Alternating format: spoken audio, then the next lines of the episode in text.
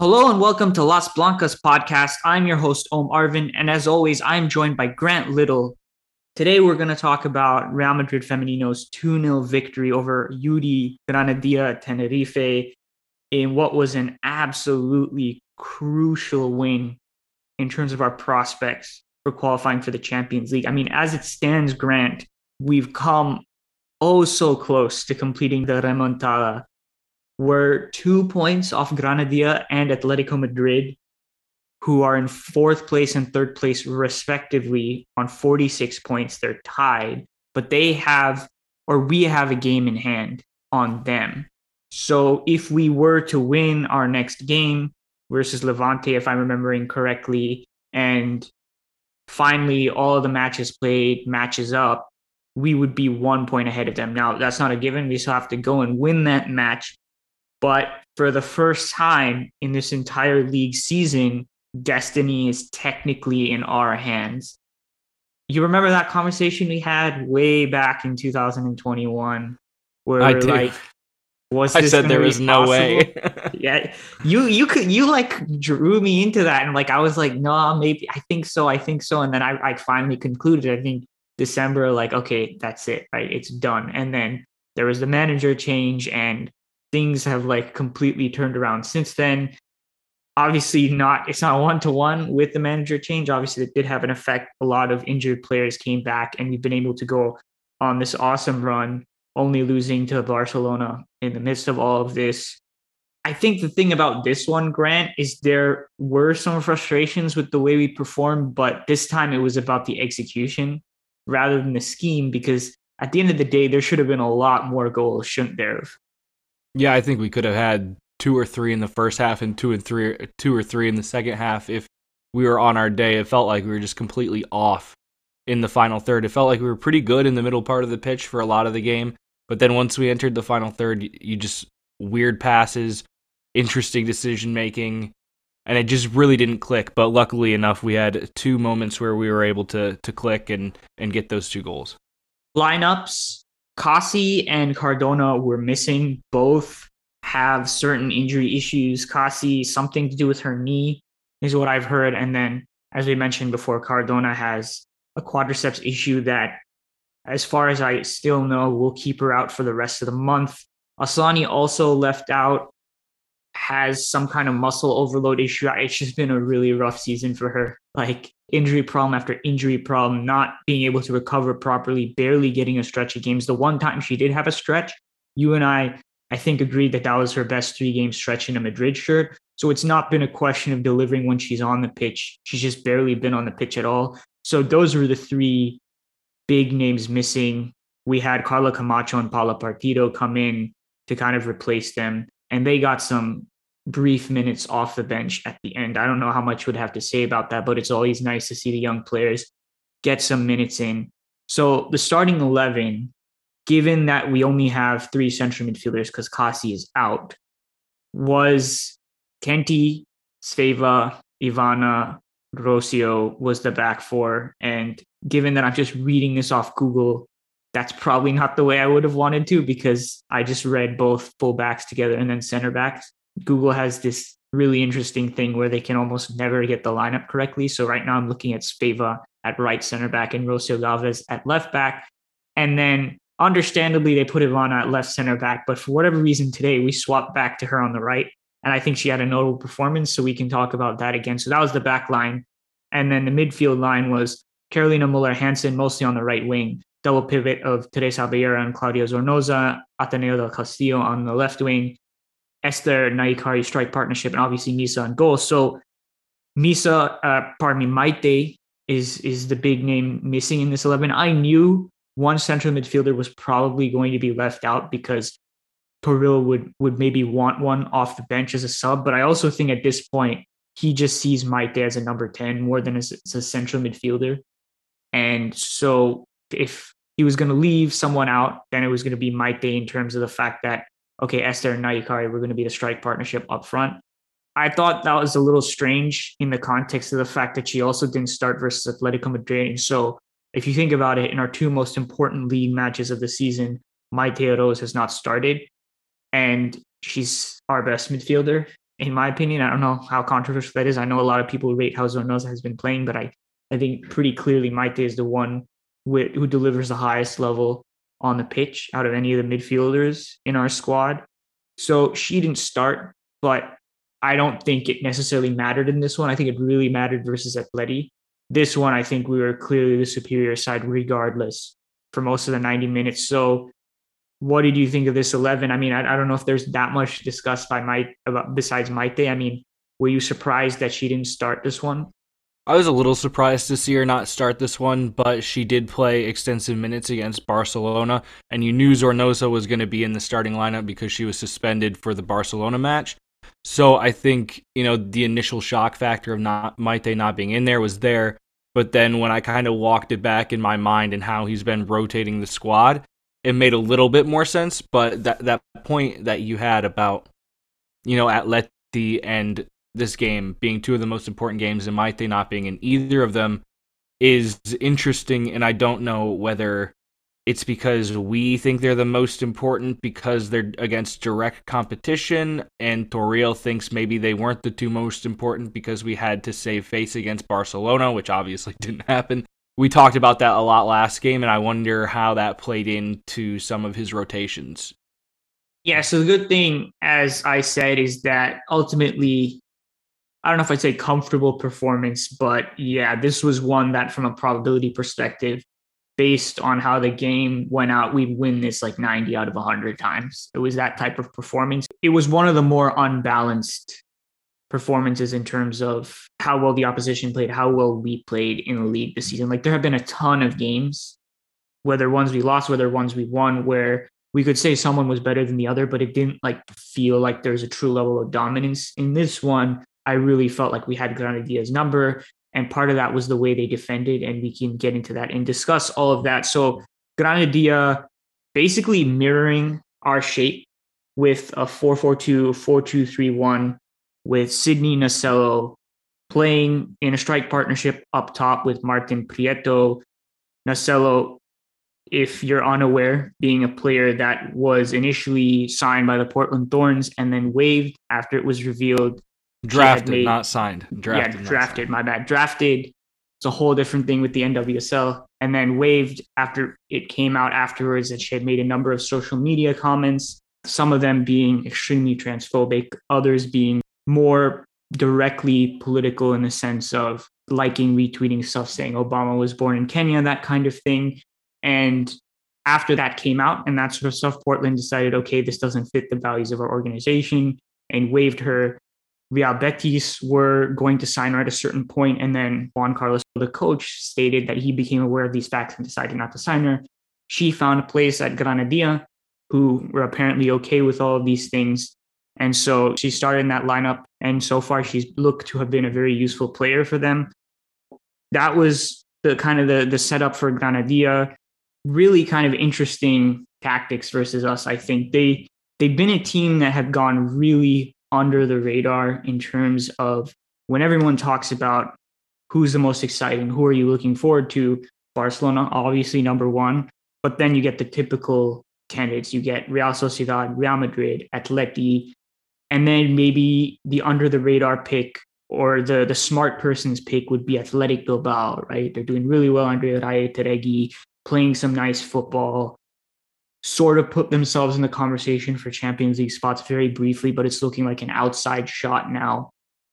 And almost no one has like talked about Granadilla. Like the the general mood for Madrid Madridistas coming into this one was not one of fear it was not like it was versus Atleti. It was not like it was versus Barca. It was not like it was versus Real Sociedad. It's not even like it is going to be versus Levante. And some Madridistas even saw saying like, I feel like I'm going to regret not being scared for this one. And it's obvious, right? Like the, the players they have on on the team, a person who follows the league will know some of them, but there's not so many names that pop off the page like other teams in terms of their reputation as as footballers. They've just been a really good collective unit this season that have just been able to to be greater than the sum of their parts. And I don't think they played particularly well versus us, and there was just there was a clear quality difference and kind of a suggestion that their ability to sustain this charge towards the Champions League spots might not be able to hold as we get as, as we go into the final third of the season. But there were certain moments where you got the sense that like, okay, this is this is kind of a well-drilled unit. So how did you feel about the way Granadilla approached this game, particularly in the opening minutes? But I guess you can kind of just speak to it broadly if you want to. Yeah, I think it's kind of similar from what we've seen when we played them previously, whether it be uh, last year or this season, where some some pressure up front when we're trying to play out of the back, trying to pick balls off in our uh, building third, so that they can kind of go quickly in transition and try and catch us out with numbers, and then dropping back into more of a four four two or four two three one block, and just kind of absorbing pressure and then looking to find Nasello or Prieto in behind afterwards. I think that they found a bit of success in the first 15 minutes with some of that pressure picking some passes there were a little uh, some loose touches from Real Madrid and they and they probably created their best opportunities of the game in those moments even though they weren't really clear-cut chances because they did not create much all game but I think we quickly adjusted and were able to kind of dominate in between the 18 yard boxes for the majority of this game. Granadilla had some moments beginning and towards the end of the match where, for whatever reason, turnovers became a problem for us when it wasn't for the majority of the match, and they were able to transition forward.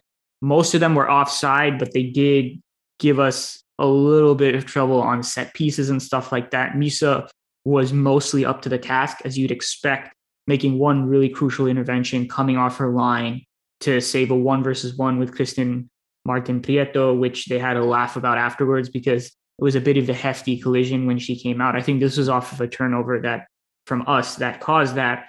And so I think that basically was the end of, of, of Granadilla's threat. The other notable, I mean, not really notable chance, but there weren't that many. Nasello, her best moment was driving inside and putting a shot that initially looked like was really close on goal. And then you got a good angle and it was always going wide. And so that was really the extent of what they were able to produce. They did have some decent stuff like in possession because they were surprising. I think because like we were exchanging possessions so much because it was it was kind of open, it was kind of end to end, and and this gets back to how Granadilla were defending, but they had a lot of their own possession spells. And in the beginning, it was breaking down super easily in wide areas, right? They just were not able to get it going we were defending from our classic 442, 4411 block, the striker interchanging from one of the deeper ball players and the other one going to, to, to press the center back and that dance going back and forth. There were certain moments where you could see like they had some mechanisms clicking that when they're able to rotate the ball quickly, the touches were good. They're able to quickly get the ball in wide areas or try to play in behind the defensive line just wasn't consistent enough. I'm not that surprised by that. In terms of what they were doing defensively, this is where I think this, this was the real failure from them, and which the coach is is going to look back on this and be like, "Man, this is where we lost the game." Was they were not really pressing in in like the very conventional sense, right? It was not a super high line, but it they were trying to apply pressure from the front two, Nasello and Martin Prieto from a mid block structure and very much in the same way that we were doing in terms of okay one striker is going to sit on the deeper central midfielder the other one goes to press the center back and like that's how we're going to deal with the two versus three disadvantage. It's just something about the coordination and the intensity of that just felt off. Like maybe they respected us too much they were a little intimidated coming and playing us away from home and they're like you know, they were thinking to minds like, is this really a good idea to do this versus the type of midfield they had, right? Again, we just had ball players throughout the entire pitch, right? No Kaci today. So it was a Tere Zornoza double pivot in front of Ivana Rocio, which is our best ball playing central defensive duo. And whatever the reason, it just wasn't intense enough. They didn't commit enough to what they were doing out of that mid block. And so it wasn't that difficult a lot of times for especially Ivana to do what she does really well from that right hand side of the pitch where everything with her body orientation just seems to click is take that touch against the grain of pressure drive into the middle of the pitch buy time for her to search for the option and then play the vertical pass. And because they were trying to apply a little bit of pressure from that mid block their central midfielders stepped up to our central midfielders And there was just this massive gap between midfield and defense that made it somewhat easy for the likes of Ivana with her quality to just keep finding the passes into the into the front four, who could then turn and look to hit a, a back line that's accelerating towards their own goal. That was like a really bad situation for Granadilla to be in. And like if you think about what is the ideal dynamic for Real Madrid to play against, it's a team that decides to pressure us from a mid block setting, right? So we're not pinned closer to our goal. We have time to carry the ball up. And they do it imperfectly. That's perfect for us because then we can suddenly generate these types of progressions towards goal that we normally struggle to do versus sides that sit off, look to be more compact, and all we can do is just kind of go wide and, and sort of try to figure it out from there. Granadilla uh, not being able to pull off what they were trying to do was just a death sentence. Because Tere, who I'm going to let you just talk about when we when we get to her, she was just super comfortable, just taking touches out of pressure, playing the the forward passes, and it just felt like to me, okay, this is the game for Nahikari Garcia.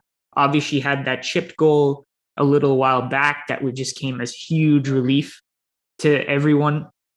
But she hasn't had like a marquee, this is the Nahikari Garcia game. And this just felt like the one to me because she is a player who is very wily with her movement. And that essentially is the fundamental nature of her impact, right? She has solid technique. She knows how to protect the ball well. She can link play, but she's not super, super high volume with it. And she's not an overwhelmingly dominant technical center forward, right? That's not, she's not going to be a passing monster. She's not going to be a creation monster. She's not going to be a dribbling monster. She has clean technique, and that's it. On top of that, she's not dominant physically, right? And I think this is part of the reasons with with her struggles this season, on top of a variety of other factors, because it's never just one thing. But she cannot just generate an easy shot for herself out of the blue, right? She's not that strong. She's not that fast. And so, in, in a lot of senses, this is why Esther, in a context where we're not able to reliably get to the final third and just create a bunch of box entries, Esther seems to like be better suited for this because she's obviously someone who just has something extra physically to where she could just find a shot from outside the box or she just has that extra bit of pace, that lift in the air, that height, that strength to be able to get on the end of a cross in a way that Nahikari can't. Like she needs to just, she's more about waiting for service, taking advantage of a team that can constantly pepper the opposition and using her movement, using her instincts, will be able to find a way onto goal. And when we've been so inconsistent offensively as we've been all season, really unhelped by the fact that Cardona, the most efficient offensive player that, that we had last season, the most decisive offensive player, like missing that and you have like Athenea's inconsistencies, as brilliant as she is, a constant questions about who the other player is going to be on the flank. It's definitely been a very tough environment for her. But this one really felt like to me, like this is what I've been waiting for. This is what she's been waiting for. Because what we have now is an environment where we can just thread through ball after through ball and take advantage of the fact that Nahikari can time her runs well, get in behind, and go one on one with the goalkeeper because these runs off the shoulder are something she's really good at. And she loves to get on the end of through balls. And again, given how we play a lot of the time, there's just, we don't really have an environment to do a lot of that, right? Here comes the frustrating part. Our execution in those passes was just terrible. Like there's no other way to put it. And I don't even say that in like my God, this this is means badly for the future. It was just one of those days where the execution was off. Like I, I don't think there's that much more to say about it, right? It doesn't necessarily worry me because you expect players of our of of the caliber that we have to just do a lot better in those situations, right? Consistently the pass and the run not being on the same wavelength, offside after offside, and they were all correct calls, by the way. And it was like a lot of them were just badly offside right? And maybe in certain instances, because Nahikari is not that quick off the mark, she felt like she had to go too, too early. Maybe that's a disadvantage, but generally she's good at timing these things. The pass wasn't coming. Some of it it could be down to Esther like three or four moments. She definitely could have released the ball early. But I thought this is one game where Esther's forward passing and link play was like just pretty strong net positive. Like she was consistently or enough, like semi consistently at enough volume, putting people in good positions. And it just wasn't happening. I mean, Nahikari's best one of the game came from Esther receiving, turning instantly, playing the through ball. And she rushes her shot, tries to do the same chip, except from like 25 yards out. And it doesn't go on goal. I want to say that she should have really carried that run forward, got closer to goal, but the defender was on her ass and coming at her. And I think she felt that pressure. And, and that's another thing, right? Upper tier physical qualities like really matter, right? Like being fast is actually like a huge advantage. And Nahikari was kind of getting, you know, chased down in that moment. The one player who was getting in behind consistently was Athenea. And her final ball in those moments wasn't that great. She had a couple shots that she wasn't able to convert. And I think that final action of hers before she gets subbed to the bench with a few minutes remaining, where she's one on one on with the goalkeeper and she just botches it with a terrible touch that takes the ball away from her, kind of sums up not kind of her struggles in the final third, but I, I think is reflective of, of a lot of the frustrations Madrid had in this game, which is just in that moment, a loss of composure. And she was quite clearly like irritated with herself when she went to the bench, muttering to herself, like really, really unhappy. And, you know, I'm I'm glad that that she recognized it because it was a little frustrating to watch. And it should have been 2-0 well, well before Maite came on and made it happen. I've been all over the place with what I just talked about there, but I think that was like the fundamental nature of the match. What do you want to pick up from on there? Yeah, I think early on, and this can kind of take us into that first goal, we saw a lot more creativity than we're no, than we normally see um, on set piece service with Tere and Zornoza taking them. I think in the 24th minute we saw this cool little set piece where Tere got to the ball quickly, and before she even took her hand off the ball, she kind of played this low cross across to the onrushing Sveva, turned into like a half chance, and I was like, that's a nice little variation. And then ultimately, our first goal, a different type of set piece that was used to draw defenders out and then take advantage of them in the 28th minute. Claudia Zornoza stands over it, plays the short corner to Tere. Tere returns it to Zornoza. Zornoza swings it in, and Rocio just peels off her defender at the back post and thumps that header in. Great header. We know Rocio can do this. She showed in preseason that she's a bit of a set piece specialist in this manner. And it was really good to see some of these more creative set pieces. And I think when you have Claudia Zornoza and Tere alternating who's taking those, it's just a huge weapon. And I'm glad Toril has identified it as something that we can really take advantage of. Just a neat little routine. As you said, one, two, free up Zornoza to take it from a better angle, Tenerife, where he's not alert. You can't allow Zornoza that much time and space to deliver the ball. And then Rocio peeling away to the back post. I mean, that's not a bad target in the air. We honestly all thought she was going to have more of these throughout the season, but she gets one there. That's 1 0 up. And this is why set pieces are important because when things aren't clicking in open play, you still have another option where things are less dynamic. You have more time to set things up and you have to take advantage of situations like these. We've talked about set piece improvement under Toril versus Aznar. So good routine, happy with it. Really felt like we were in the driver's seat after this goal. Where do we want to go from here? I mean, right after that was that Nahikari chance that you were talking about where Tenerife has like a bit more pressure toward the end of the half. They got the ball and they looked to try and equalize potentially and they get a couple string string a couple corners together. Tere plays it to Esther. Esther turns, plays it to Nahikari. She chips it wide. Um, then there was the Misa chance that or the Misa save that you talked about as well. Three minutes later, and that was about it for the for the first half. Really did not have too many open play chances for either team in this, but Real Madrid were definitely the better team and deserved the one goal lead heading into the half. I guess just some comments on some player performances then. we've discussed it to death. I already mentioned it, but Ivana at right center back, it's just so much better on ball.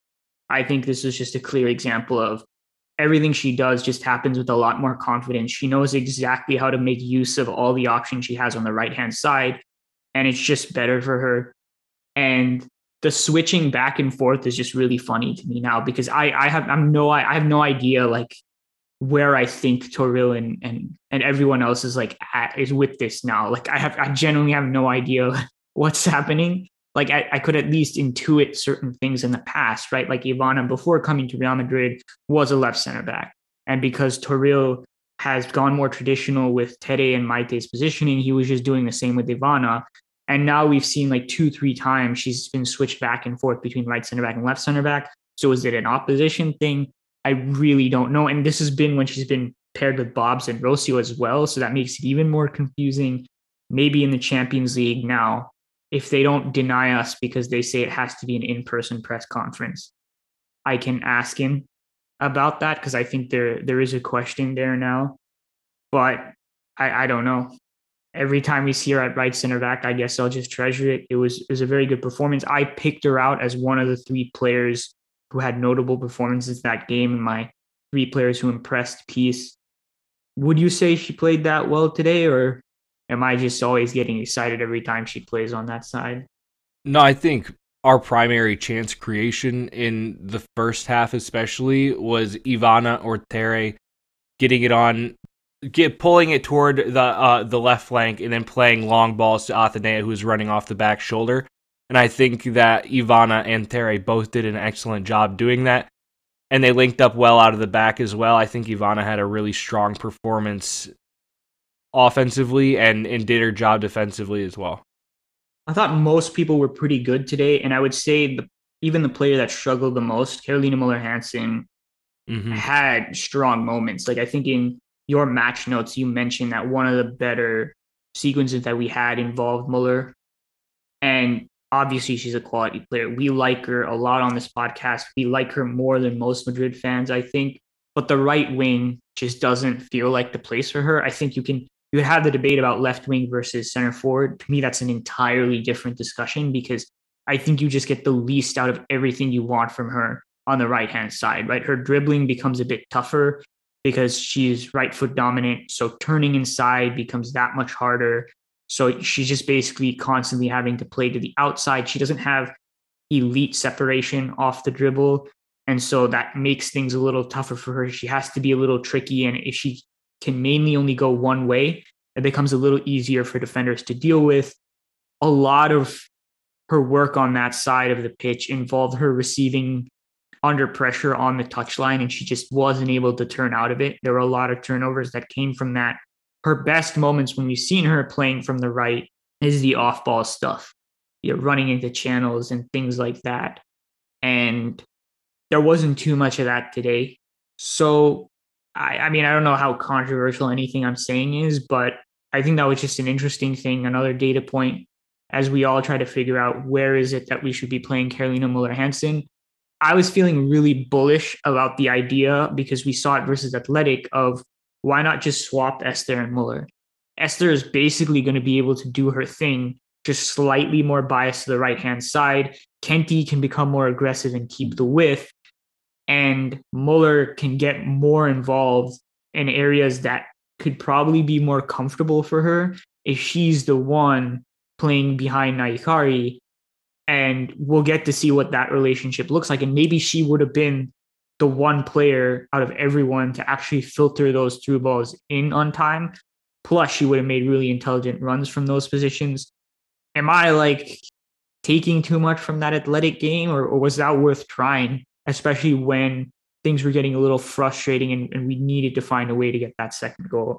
I, I don't see anything wrong with trying it in this game, especially if you could just like pass a note or, you know, just ha- ha- do it for 15 minutes, see if it produces anything. If it doesn't, you just com- you switch back quickly. Like I don't think there's any real detractor from trying that in a game where you're looking to double the lead. You already have the goal. Tenerife weren't really threatening, so why not move things around a little bit? You're not changing anything too much structurally to try and get players in better positions and and find that goal.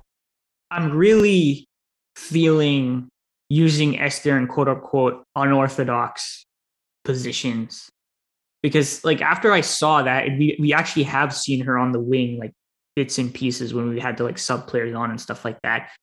It's really not that different from when she plays as a striker because she just does the same thing no matter where she plays, which is drop to the ball a lot, look to help progression, hold up play, carry the ball maybe a little too much, and she's still going to find a way to get into the box. She's just she's just the same player everywhere and it's weird because in certain instances we we want her to to think more about what the role entails and play within that but in a certain sense it adds a weird level of flexibility because if she's going to play the same way everywhere because the role and position just doesn't mean that much because she's just going to do her thing and the thing she's doing is dropping off to the ball and connecting play, that kind of works in any position in the forward line as long as you have balance elsewhere. And when you have wing backs like Svava and Kenti, I'm not that worried about providing width. So I just think that's something to think about, especially as the injury issues with Cardona continue.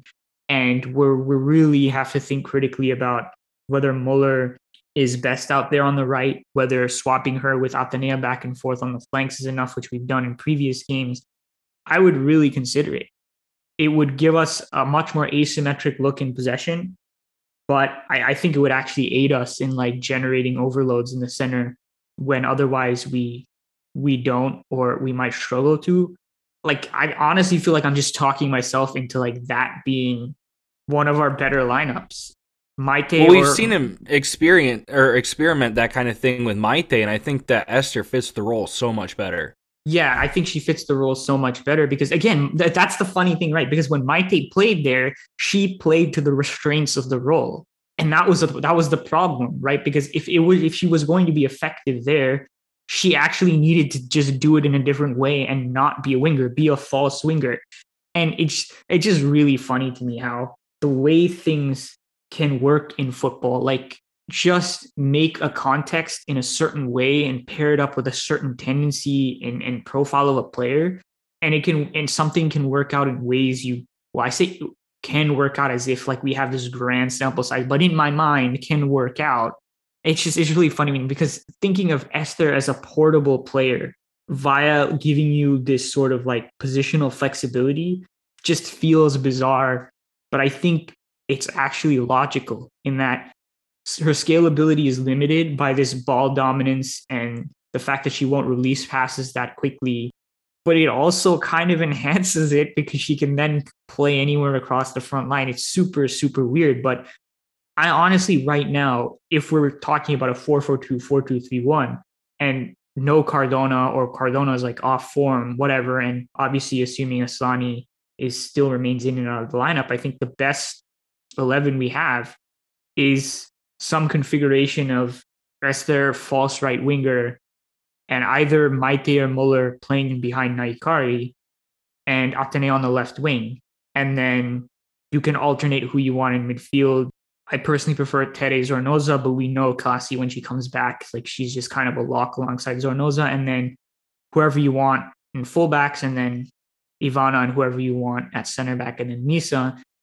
I don't know, Grant. Like that actually sounds pretty good to me. How do you feel about it? Am that sounds pretty awesome. I think that would be really fun. And I think it would help us get numbers into the box, help us have some more creativity, fluidity, and maybe a li- little bit more bite in the final third, which is is what we've really kind of lacked. You know, we've been super clinical, especially with Esther in those positions, but we haven't created an abundance of chances. And I think that this is a lineup that you get a lot of, well, the majority of your creative and attacking players in the line, your best attacking players in the lineup.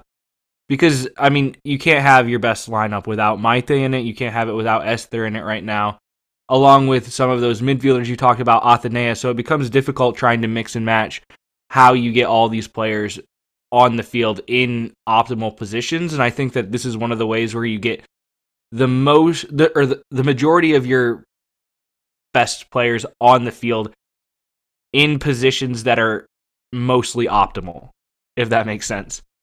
I think it works in theory. Like I, I really think it does. I would assume it's really not going to happen unless Toril feels forced into it. Like for example, when Maite was not working out there, he's like, okay, I have to change something, but I don't have wing options on the bench, or I didn't want to put Muller out there. I can't remember exactly who was playing versus Athletic Bilbao. Las Blancas podcast guys, Real Madrid Femenino experts. But and I say I, I don't think he, he'll turn to that as a primary option because it seems like very antithetical to what his idea is for this team right now, which is to play with very, very wide wingers whenever he can. And the one time it looked different was when Esther was out there. But I don't really like that idea. I, I've been pretty frank with it on the podcast. I don't think it's particularly modern way of playing with you know two players in the same line on the touch line with Esther out there. And again, like she's going to be roaming all over the place, but in a lot of instances, just via pure chance, let's say, we will have Esther right half space, Maite Muller left half space in front of a double pivot. Like that gives us a overload in the center of the pitch, like this box for overload with Nahikari pinning the center backs and like the amount of stress that that will put on midfield lines is going to provide tons of options for us to filter balls, vertical passes, but then also is going to end up creating space for Athenea on the left hand side, right? It's going to give space for Kenti to bomb forward and do what she does best, which is going forward on the overlap, which kind of gets restricted when we're playing with these wide wingers. It's very intriguing to me. And I think it personally creates a better dynamic in possession than what we have right now. I'm really interested to see how people react to this and whether they think I'm saying something sacrilegious or not. But I'd be very interested if people can can contest the logic that I put forth here. So yeah, that and, and this obviously being as long as Cardona is out, because when when she's fit, I want to work her in back into the eleven and give her the benefit of the doubt that she can work her way back to where she used to be, which is I think can happen as long as this in, these injuries don't keep coming back to bite her. So where are we in this game? I'm taking us all over the place. I think we're rolling into the second half here. Yeah, I say we done with the first half. Second half, what do we want to say? Because I would say it's mainly the same dynamic, right? Like I was curious about whether Granadilla were gonna change what they were doing, but they just make a sub Jacina Blom on for and Gaysan. And it kind of felt like they were just doing the same thing, perhaps trying to be more aggressive, being more intense because they're now searching for the goal. But basically, we were still doing the same things, right? Getting into the final third the same ways, and our failures were still the same when it came to trying to create chances, right? Yeah, and I thought we actually did even a better job getting into the final third and maybe even a worse job um, putting those chances away until Maite came on. Overall, it, it got a little more transitional. I thought Real Madrid was the better team for pretty much the entirety of the game. Eh, then, like you said in that in that end of the toward the end of the second half, Tenerife just kind of went at us got more numbers forward because this was also a must win game for them, like it was for us. And they were looking for that goal, but it just never felt like it was coming. And they didn't. It'd be interesting if we had the stats because it doesn't. It didn't even feel like they had any box entries. A lot of shots from distance, other than that one Martin Prieto chance. I can't think of too many times that they had the ball in our area other than on corner kicks. Yeah, it was mostly set pieces rolling along in the 69th minute, we see triple substitutions on our end. Olga comes on for Carolina Muller, or sorry, not triple substitution, double substitution. There were double substitutions for both teams. So Olga comes on for for Carolina Muller, and Maite comes on for Nahikari. And I was disappointed for Nahikari because I, I really felt like she could have got a goal in this one. Like I know she missed that chance, but I there were there was at least one more I felt that was going to come, and should she stay until the full ninety, there would have been another big one for her. But she should have taken that chance, and so she comes off, no doubt, a bit of a frustrating night for her, but good signs that like there are certain dynamics in which Nahikari can can kind of thrive in this team. Now the, the the thinking should be how do we force this more often, which in my argument would be you need more central presence, blah, blah, blah. We already kind of talked about that. So that was our double substitution. And Olga plays on the left, and Maite plays in the number 10 position, and Athenea plays out on the right. For a second there, I had I had just slipped it slipped my mind how exactly we had reorganized. But then I remembered Athenea was out there, and yeah, so she goes to the right wing. And so it's the same shape, same structure, everything. And we get to see Maite as a 10. How did you think she performed? Right. Let's let's just talk about Maite leading up to, to the goal that she ends up scoring. Grant, what did you see from her? I thought she instantly came on, and you can see the connection that her and Tere have. Thought they linked up pretty well. When she's on as well, I think you see a bit more interchangeability in that double pivot where Maite can sometimes drop back and Tere can go forward and vice versa. And I thought it was a pretty impactful substitute substitute performance. Um, granted, I was writing the immediate reaction and live tweeting at the same time, so I didn't have my eyes glued to the screen. But I think that overall, she made an impact. I thought she was quite good. When Maite comes on, playing from that role, there's a lot of interchangeability, as you said, and she just keeps play flowing at an extremely crisp pace. I don't know how many central midfielders in the league affect the tempo of a game in a more positive manner than she does from advanced positions. And so that was nice to see, though it be- soon became clear that Maite was not immune from these weird decisions or lack of decisions in transitions. There was clearly one moment, I forget what minute, but she's carrying the ball, carrying the ball. There's passes on either side, but if she could just filter it through to Athenea on the right, potentially a one versus one, or she can play a square ball for a potential tap in, and she just holds it, holds it, holds it, and the entire thing shuts down. And it's like, if it's happening to Maite, like I guess there's just something in the air today that that is causing us to act like this. But she quickly makes up for it when she picks up a ball on the edge of the box, dances past the defender in like a very typical Maite way. Like I don't act, I actually feel like we've seen a lot of times where she goes by a defender in that exact way in a very similar position and either puts a shot on goal or close to goal or in this occasion scores where she like takes the ball out of her feet really well takes kind of a small touch to create separation and that's when the challenge comes and then she takes another really quick touch to beat the defender. Then there's the final touch to set her up for the shot and she just lashes that thing really nice technique. She just has something off the dribble in those types of situations that just allows her to create that separation without being a particularly explosive player. Just something about the way the footwork comes together. And yeah, that was a really nice goal. I breathed a sigh of relief because I was kind of thinking, like, man, given kind of how end to end it is, just one counter attack and Martin Prieto gets in behind and she can finish. And we regret the way we played this game for the rest of the season. That calmed me down a little bit. It was like, all right, we got the deserved goal 2 0.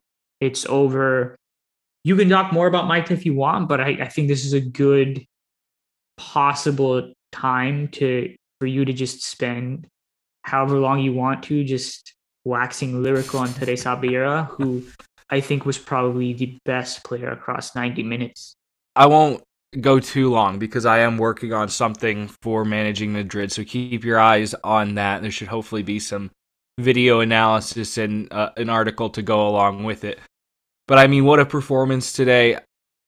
I think when she's next to Zornoza, and obviously when she's with Maite as well, in that I think that midfield three gives us something different. It takes maybe away from our attack because you can't have all these players on the field, but we have something different when those three are on the pitch, and you saw that at the end of the game. But her ability to just read what the two forwards pressing were doing and the midfield line behind it and be able to open up constantly, whether it's on a goal kick to receive in turn and start moving the ball forward, or constantly offering as outlets all over the pitch, then getting the ball, playing forward passes, and continuing a run forwards. I mean, she was just pulling the strings in all ways in everything good that Real Madrid was doing today. I think she did an exceptional job of turning out of pressure, playing out of pressure, and then serving as kind of a fulcrum to switch the point of the attack. I talked about those crossfield passes to Athenea. She had some really good penetrative balls. I think it was just a complete midfield performance.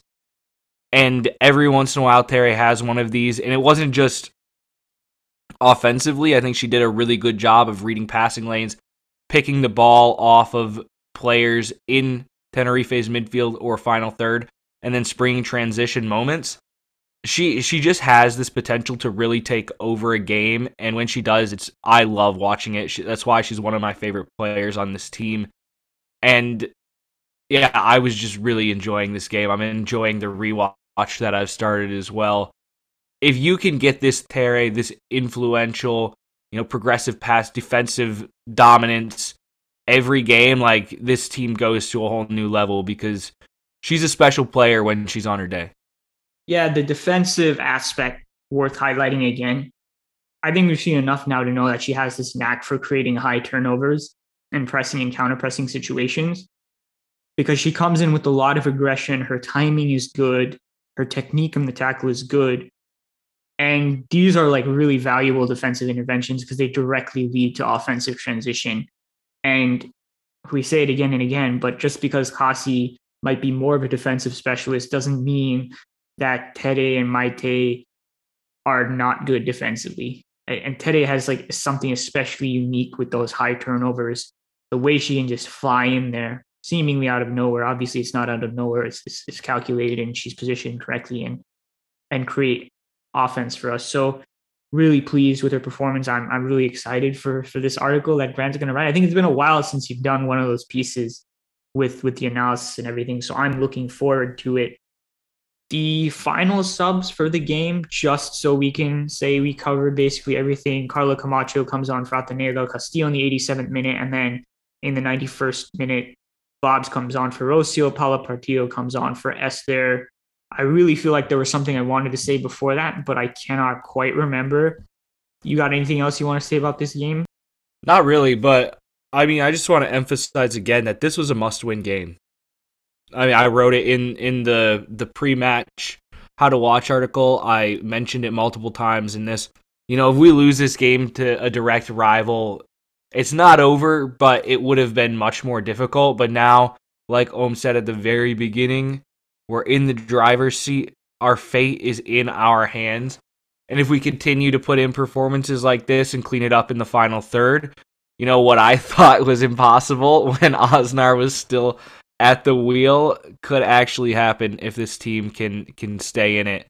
The schedule's going to get congested again with the Copa de la Reina rescheduled match eventually, and then the the Champions League games against Barcelona. But I think you just got to turn all eyes to the league right now.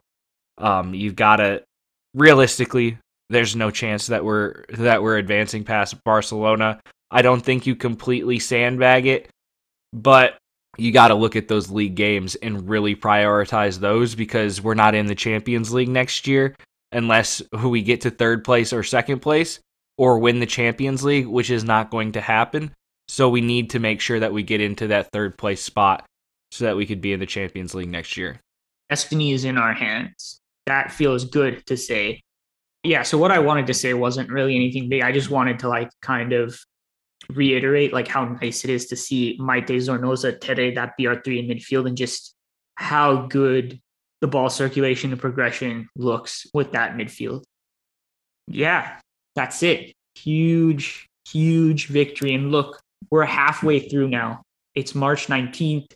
At time of recording, at time of victory, we have gotten past Athletic Club with the victory. We've gotten out of that horrible match versus Atleti with the victory. We took the L versus Barca, and now we've come away with this match versus Granadilla with the victory. And what's ahead is two Champions League matches versus Barca and one more league match versus Levante in the month of March. And then it's Sporting Huelva, Alaves, Madrid, CFF, Valencia, and Villarreal.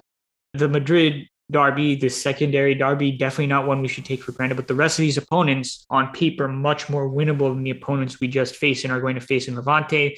Obviously, somewhere along the way, Grant mentioned the Copa de la Reina match needs to to come in.